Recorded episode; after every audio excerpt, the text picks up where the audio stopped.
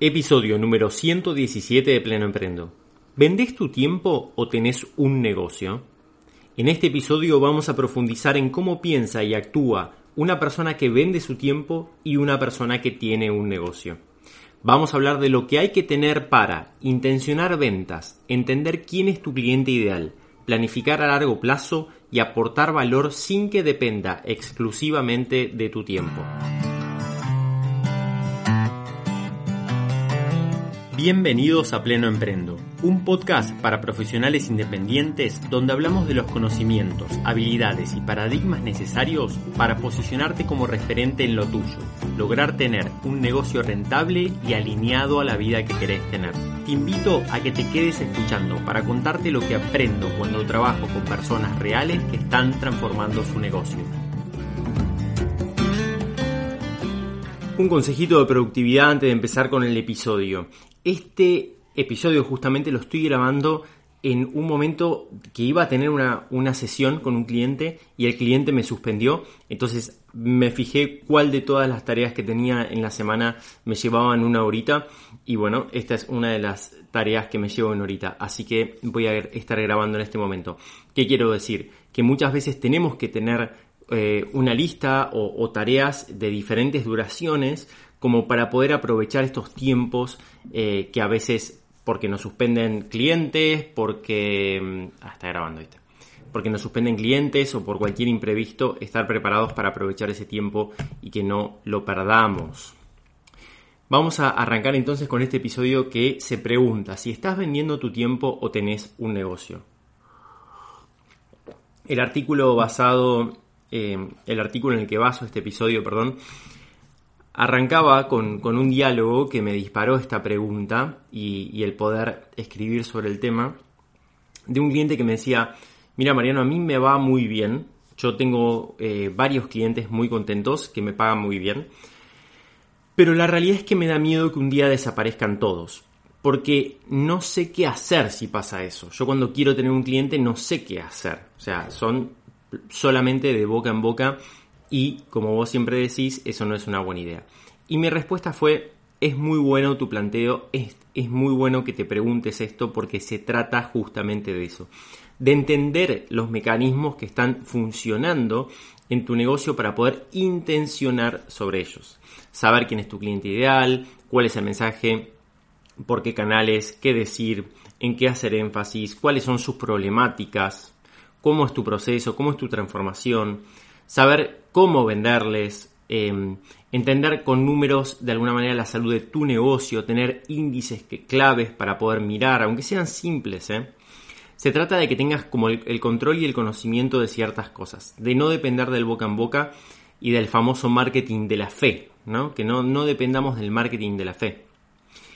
Eso hace de alguna manera, cuando vas consolidando esos sistemas, que pases de vender tu tiempo a realmente tener un negocio con tu conocimiento, con tu profesión. ¿sí? Aunque no quieras que los resultados sean diferentes.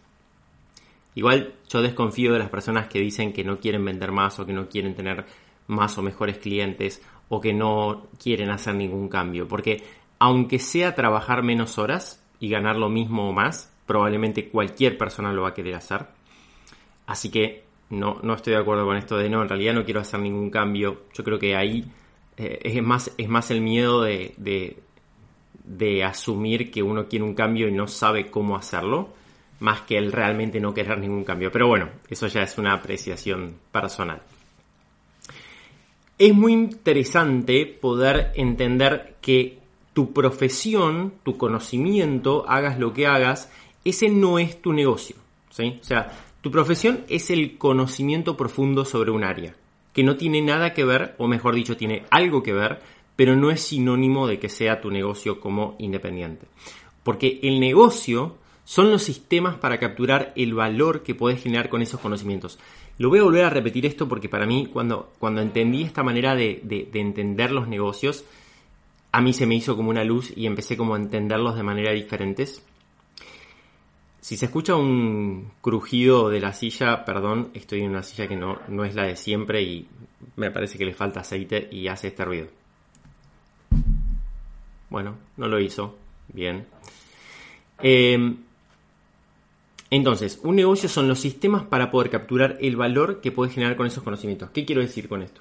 Vos durante mucho tiempo estudiaste, practicaste, hiciste un montón de experiencia en, tu área, en tu tema, y podés aportar valor a los demás, podés solucionar problemas. Realmente estás preparado para generar una transformación en la otra persona, en la otra empresa, sea lo que sea que te dediques. Vos sabés que eso lo puedes hacer. Ese es el, tu conocimiento profundo del área y es irreemplazable y es fundamental. Ahora, no es suficiente eso que vos podés generar para tener un negocio. ¿Por qué? Porque el negocio son los sistemas para capturar ese valor. Cómo llegas al cliente, cómo pasa por el proceso de toma de decisión de compra, cómo le cobras, los criterios para establecer a qué precio, los criterios para darle seguimiento, cómo te organizás, cómo es tu planificación de aprendizaje. Todos esos sistemas son tu negocio, que tienen de alguna manera el objetivo de capturar ese valor que vos ya diste y poder nutrir de recursos eh, a tu negocio en principio y a vos como persona también. Si solo te enfocas en mejorar tus conocimientos, vas a estar en el camino de vender tu tiempo, ¿sí? tus conocimientos eh, sobre tu área. Pero si además te enfocas en los sistemas, vas a poder construir ese negocio que queremos. ¿sí?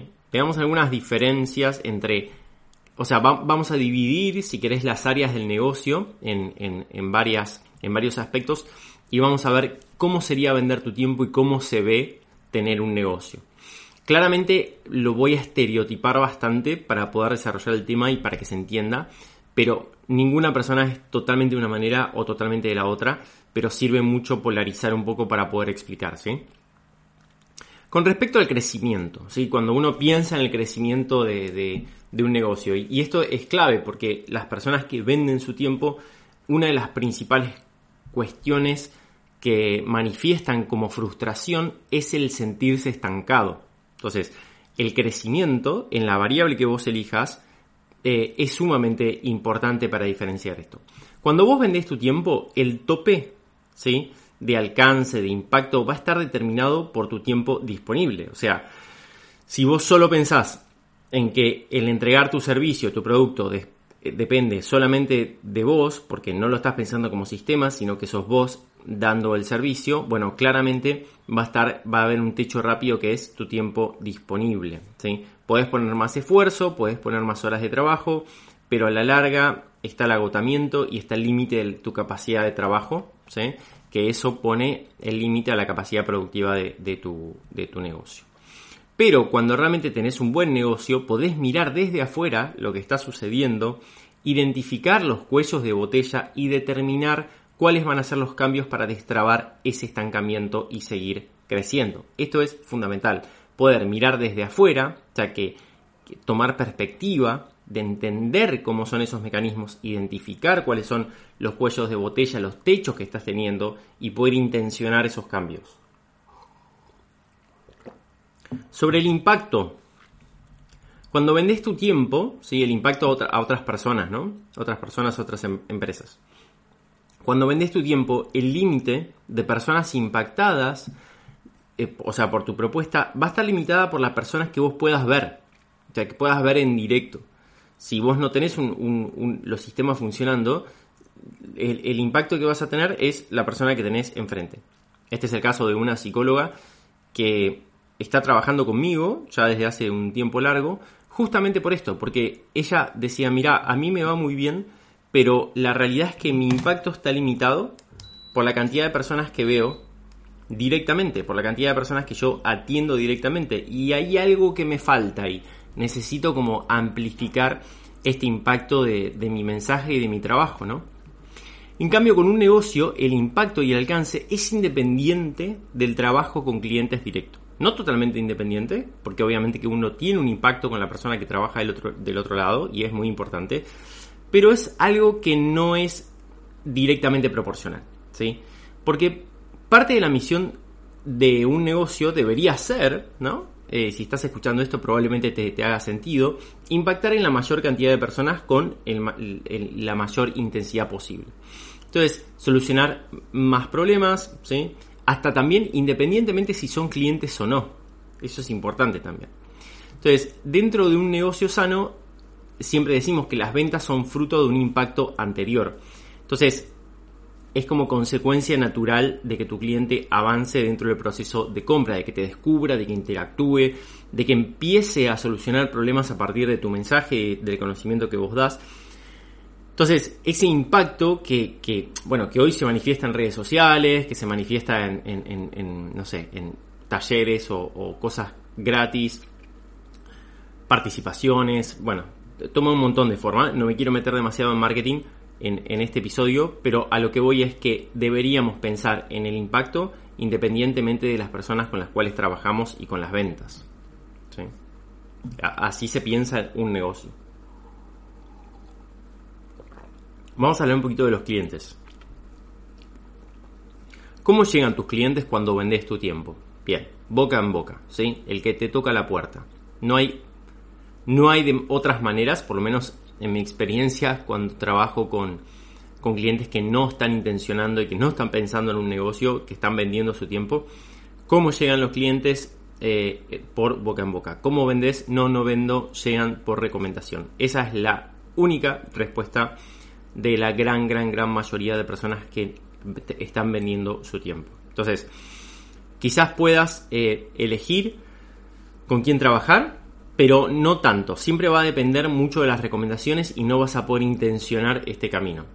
No vas a poder decir, bueno, este año quiero tener mejores clientes, entonces voy a hacer tal cosa porque no tenés idea qué es lo que, lo que tenés que hacer. Simplemente que vas a estar entregado a trabajar con las personas que llegan a tu puerta. Y eso no es una buena idea porque si hay algo que cambia la naturaleza de nuestro negocio, de nuestro día a día y por qué no también de nuestra vida, es la calidad de los clientes con los cuales trabajan, trabajamos. Y no estoy hablando de acá de clientes con mayor poder adquisitivo, eh, de un ticket más alto, no necesariamente eso, pero sí de personas más comprometidas con el proceso que vos estás planteando. Y eso sí, que te cambia te cambia mucho el negocio, te cambia mucho la vida también, porque estás trabajando con personas comprometidas y con las cuales tenés buena, buena onda en general. Entonces, cuando tenés un negocio, la búsqueda de este cliente ideal es algo central, es algo absolutamente central, no es algo que hagamos el fin de semana, no, no es algo que hagamos después de las 6 de la tarde. La búsqueda del cliente ideal y de la reflexión sobre quién es y de cómo optimizamos los procesos para captarlo, el mensaje, la búsqueda, cómo intencionamos todo ese proceso para tener, para que tenga excelentes resultados, y que esté dispuesto a pagarnos muy bien. Eso es algo central en, en un negocio, que no lo es por lo general cuando estás vendiendo tu tiempo. No conozco a nadie, no me quiero equivocar, pero no conozco a nadie que esté vendiendo su tiempo como sus conocimientos así de manera freelance, vamos a decir, y, esté intencionando sobre la búsqueda de mejores clientes. Si llegan, llegan y si no, no. Con respecto al tiempo, ¿sí? De trabajo, ¿no?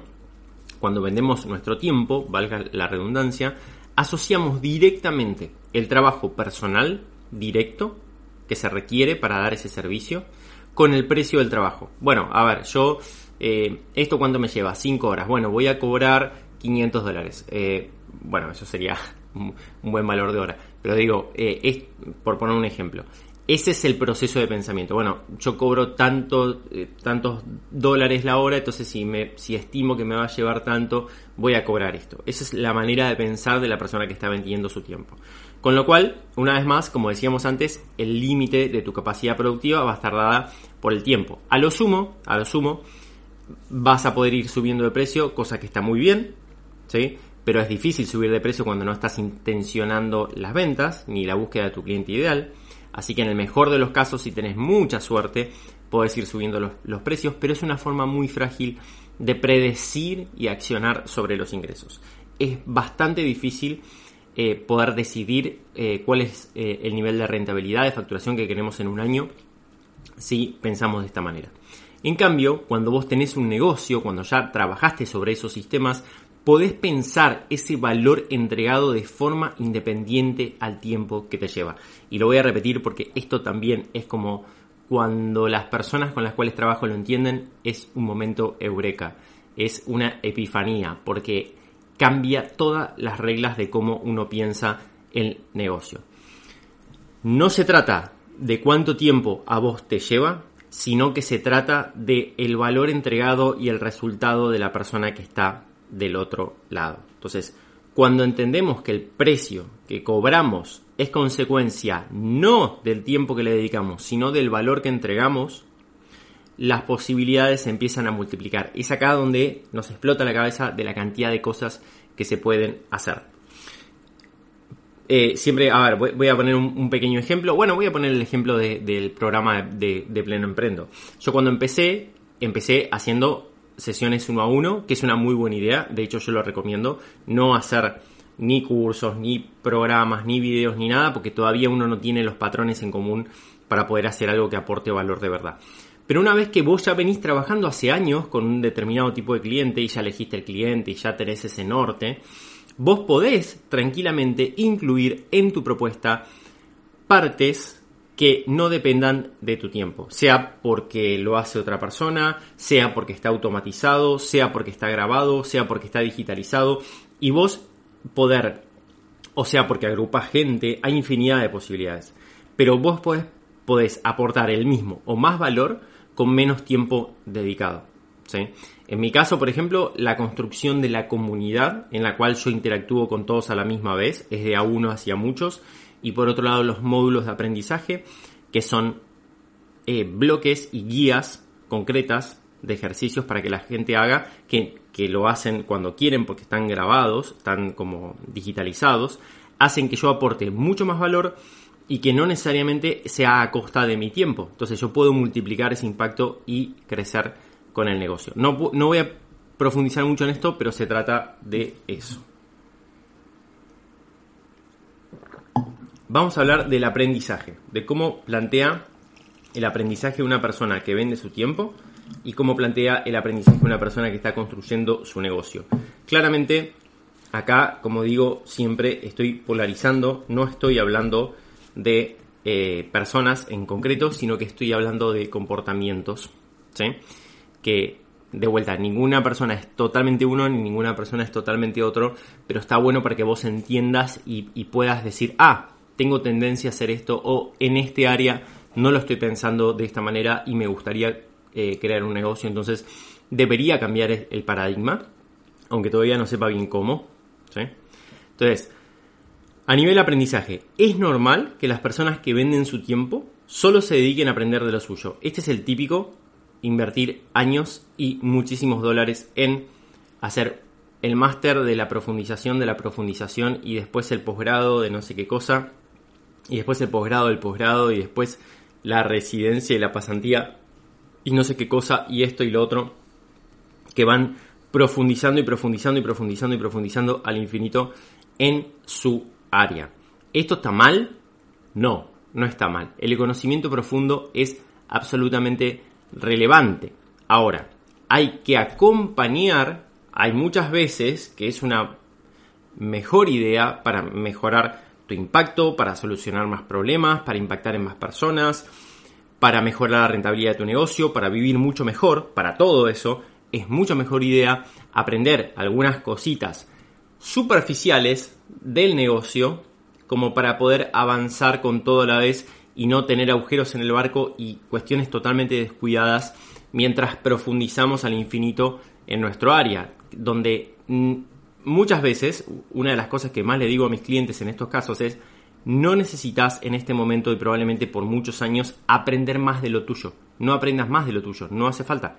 Ahora necesitas ver cómo hacer para solucionar problemas y para tener impacto con esto que ya sabes. No te preocupes que sabes suficiente para tus clientes, para tus colegas eh, top y, jefes de cátedra, no, probablemente para ellos sepas poco, pero ellos no son tus clientes, así que no me interesa en relación a esas personas si sabes suficiente o no. Me interesa saber si sabes suficiente para las personas a las cuales vas a ayudar, para las personas a las cuales vas a solucionar el problema y adivinen qué, para las personas a las cuales te van a pagar. Entonces, las personas que están creando un negocio invierten en aprender en todas las áreas y todos los sistemas que hacen que esto pueda crecer y capturar el valor. No de forma profunda, como, como decía, sino de forma amplia. ¿sí? Superficial, no me gusta mucho la palabra porque no es un conocimiento superficial, simplemente que es conocer de manera específica cómo se aplica en tu negocio. Entonces, es lo necesario para poder aplicarlo en tu negocio y multiplicar los resultados. No profundizar demasiado, no hace falta que seas un, experto en marketing ni en ventas, ni, ni seas un experto contador, ni seas un experto en liderazgo, no hace falta. Pero tenés que conocer los principios básicos aplicados a tu negocio para ser un experto en ese mecanismo de tu negocio. Con respecto a la gestión, las personas que venden su tiempo no tienen ningún número que los ayude a tomar decisiones, ¿no? ¿Cuántos clientes tenés? ¿Cuántos pacientes tenés? Hasta esas preguntas simples se les complican de, responder. Dicen, no sé, déjame fijarme en la agenda, me tendría, que, me tendría que fijar. Entonces, se manejan solo de forma intuitiva. E, e, explicando con sucesos externos los buenos o malos resultados de la actividad. Esto es típico, típico.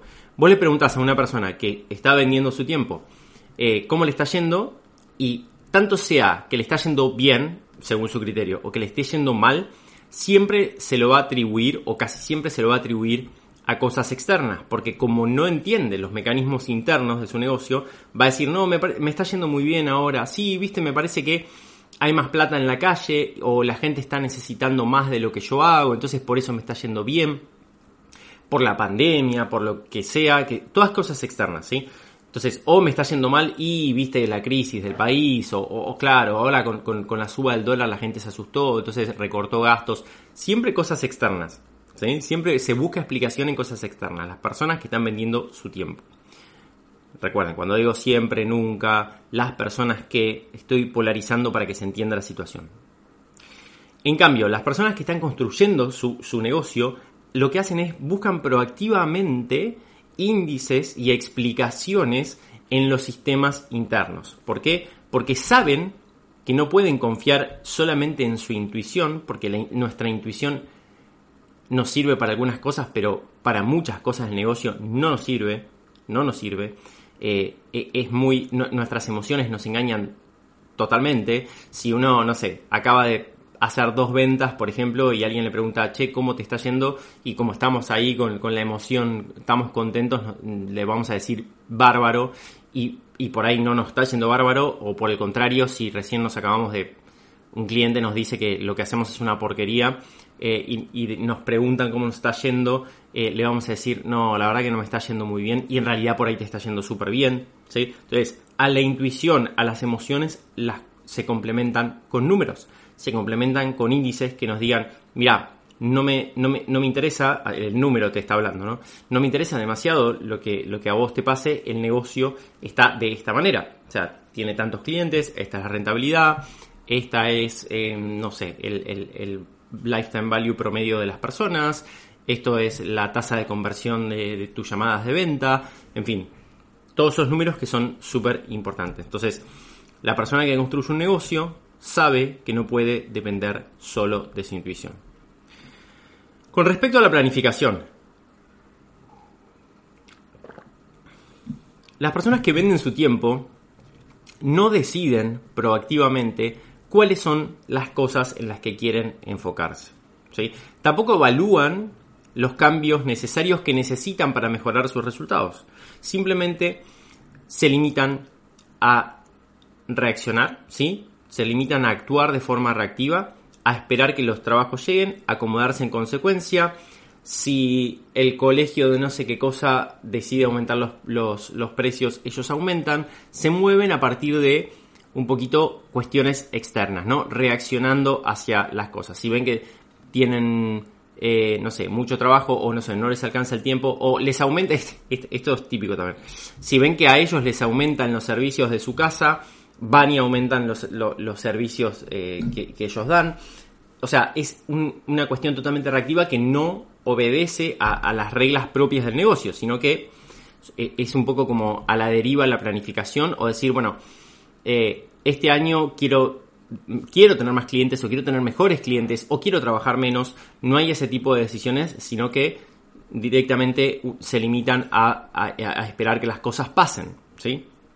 En cambio, la persona que está construyendo un negocio toma las decisiones de forma proactiva, no reactiva. O sea, entiende los efectos del azar y los imprevistos, pero por eso justamente, y esa es la, planificación bien entendida, o sea, la persona que entiende el azar y los imprevistos, por eso es que decide enfocarse en muy pocas cosas con mucho foco, porque sabe que se necesita mucha fuerza para hacer que las cosas pasen, así que hay que enfocarse en muy pocas y sabe a qué decirle que sí y a qué decirle que no, especialmente, ¿sí? Y decide proactivamente lo que quiere que pase eh, con, ese trimestre, con esa semana, con ese año o con esa década, ¿sí? Aunque después, aunque todavía no sepa cómo, aunque después las cosas no se den, no importa, pero decide proactivamente la planificación de su negocio. Con respecto a los sistemas, Otra cosa clave también.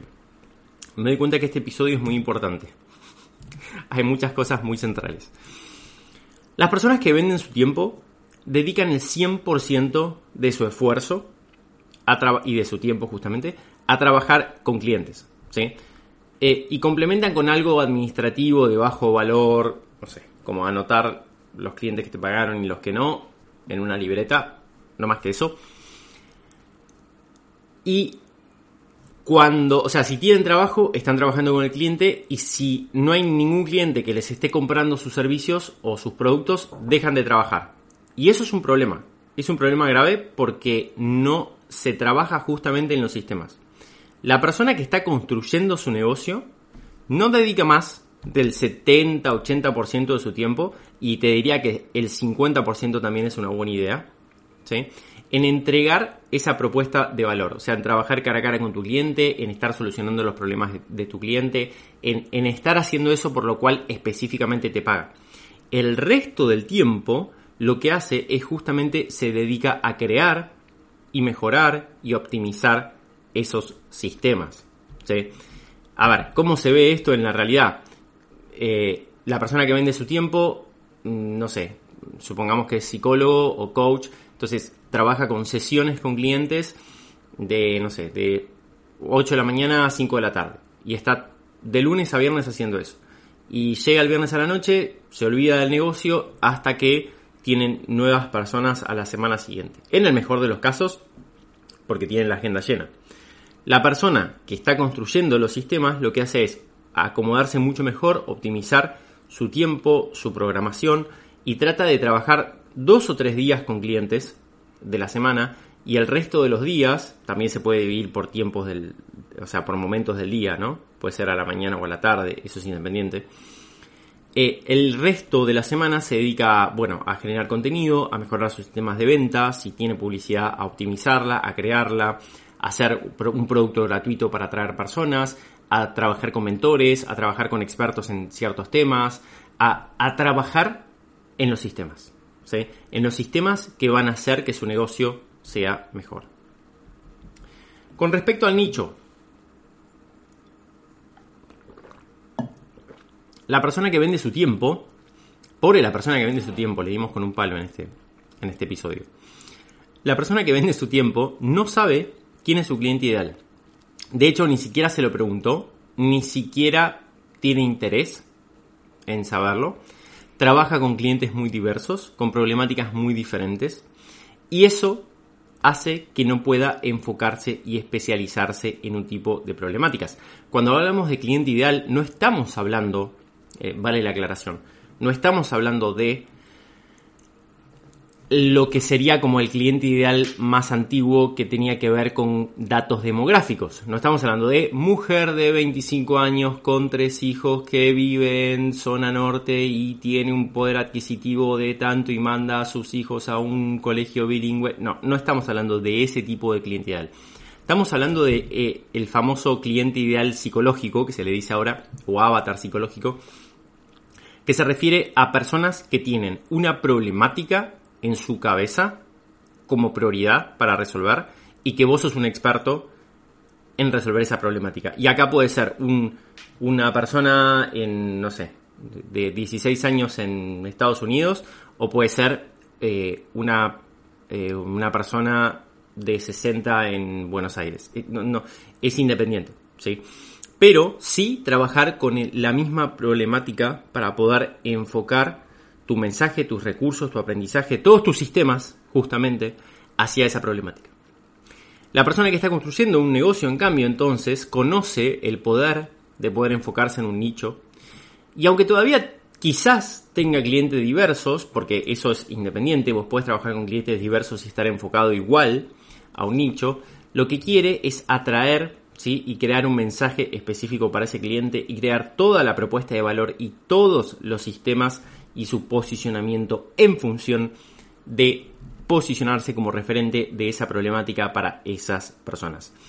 Tengo un montón de clientes que saben un montón de un montón de cosas desde su profesión y sin embargo es una muy buena idea poder hablar de una problemática para poder posicionarse más rápidamente y más efectivamente en la mente de las personas que están con ese dolor presente. Mi mujer, que se llama Belén, eh, que la pueden buscar en Instagram como Sanahora, tiene mucha presencia ahí y está todos los días comunicando y si les interesa comer mejor a ustedes, a sus familias y tener una vida más sana, aconsejo que la sigan. Es una de las mejores emprendedoras que, conozco, eh, realmente desde hace 10 años que, no para de crecer en lo suyo, de aprender, la admiro muchísimo. Eh, siempre ha crecido en sus términos, con, sus variables. Y una de las cosas que quiero destacar, y, por qué es que menciono su, caso en este episodio, es porque ella siempre pensó en tener un negocio más allá de su profesión. Siempre. ¿sí? Eh, y los momentos en los que se ha puesto de, manifiesto este, este, pensar en su negocio y tener su sistema funcionando, era cuando, cuando fue mamá, y yo fui papá, compartimos los hijos, eh, eh, pasó por tres embarazos, ¿no? Y cada vez que venía un año de embarazo, de parto y de bebé, que, que sabemos que, va, no sé si saben, pero el que esté escuchando y que haya tenido un hijo o haya tenido una experiencia cercana, es de una demanda de energía brutal, especialmente para la madre, aunque yo ayudaba todo lo que pueda, pero la madre es la madre el primer año de vida. Y la realidad es que ella pudo mantener con vida, y no solamente con vida, muchas veces en crecimiento, su negocio porque tenía sus sistemas funcionando, porque podía mirar desde afuera su negocio, ¿sí? Ella no era como, ah, nutricionista, y si tengo pacientes eh, facturo, si no tengo pacientes no facturo y todo depende de mí, ¿no? O sea, no, estaba vendiendo su tiempo, sino que tenía los sistemas muy simples, muy simples, a su manera, y podía mirar de afuera lo que estaba pasando con perspectiva, poniéndose en su rol, no de nutricionista, sino en su rol de dueña de negocio, y podía entender, ¿no?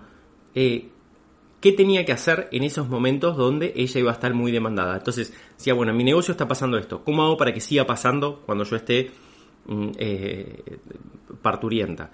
En mi negocio está pasando esto, ¿cómo voy a hacer si no tengo el mismo tiempo? En mi negocio está pasando esto, ¿cómo voy a hacer para...? Entonces digo, no es que fue fácil, porque de hecho fueron momentos bastante difíciles como familia y para ella en particular, pero lo pudo resolver y siguió funcionando su emprendimiento en estos últimos 10 años, 15 años en realidad, y en los momentos, que por otro lado, esto también es interesante, en esos momentos de mucha demanda, pero también había otros momentos donde decía, tengo un horizonte despejado, tengo más energía, ahora sí me encantaría crecer, entonces entendía qué hacer, decía, bueno, a ver, yo estoy, este es mi cliente ideal, ¿cómo hago para llegar a, más personas de este tipo? Em, ¿Cómo mejoro mi presencia, por ejemplo, en redes para poder llevar personas acá y personas allá? O sea, lo podía mirar desde afuera y entender cómo intencionar eh, todas esas partes para estar preparada para, para vender más. ¿sí?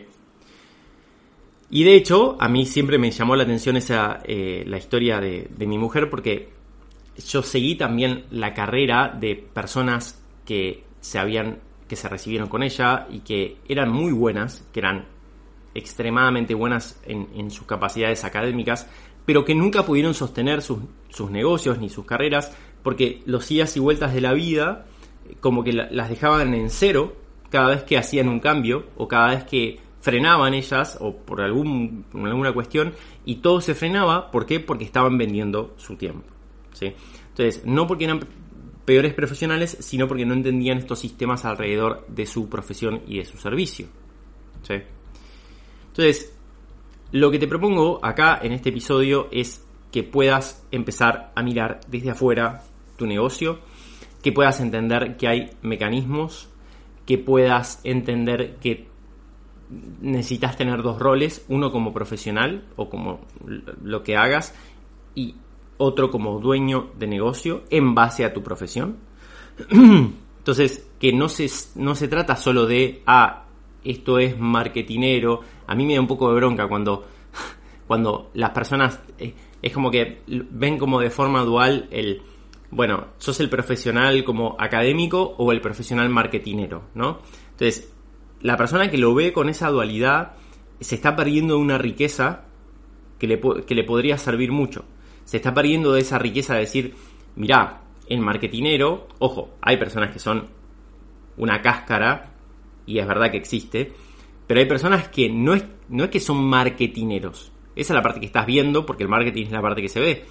Pero la persona esta está construyendo sistemas sólidos para aumentar su impacto, para, bueno, para todo lo que hablamos antes. Y estaría bueno que la mires. Estaría bueno que mires lo que está haciendo. Que no lo veas con, de manera con rechazo, diciendo como, ah, él le va bien porque es muy marketinero. No, no, le va bien porque está haciendo un trabajo muy interesante, muy importante, del cual quizás deberías aprender o podrías aprender mucho. Entonces, diferenciar el chanta, que por supuesto que hay de todos, de todos los colores, pero diferenciar de la persona que realmente está creciendo y está yendo por buen camino y decir, a ver qué está haciendo esta persona, porque quizás no es marketinero, quizás realmente está construyendo eh, su rol de dueño de negocio de manera sólida y por ahí es algo que yo también quiero. Entonces, esto no va a ser un camino perfecto, no va a ser un camino fácil, de hecho puede ser caótico eh, entregarte a, todos estos eh, a todos estos procesos y todas estas tareas pero a largo plazo, ¿sí? Se ve como un progreso consistente cuando vos le metés y le metés y le metés. Y son el, a ver, son la, típica acción, esto de crear sistemas, que hoy se ven muchas veces como una pérdida de tiempo, ¿sí? Si, si estás acostumbrado solamente a, bueno, eh, trabajo, facturo, trabajo, facturo, trabajo, facturo, se ven como una pérdida de tiempo, pero cuando pasan los años hace toda, toda la diferencia.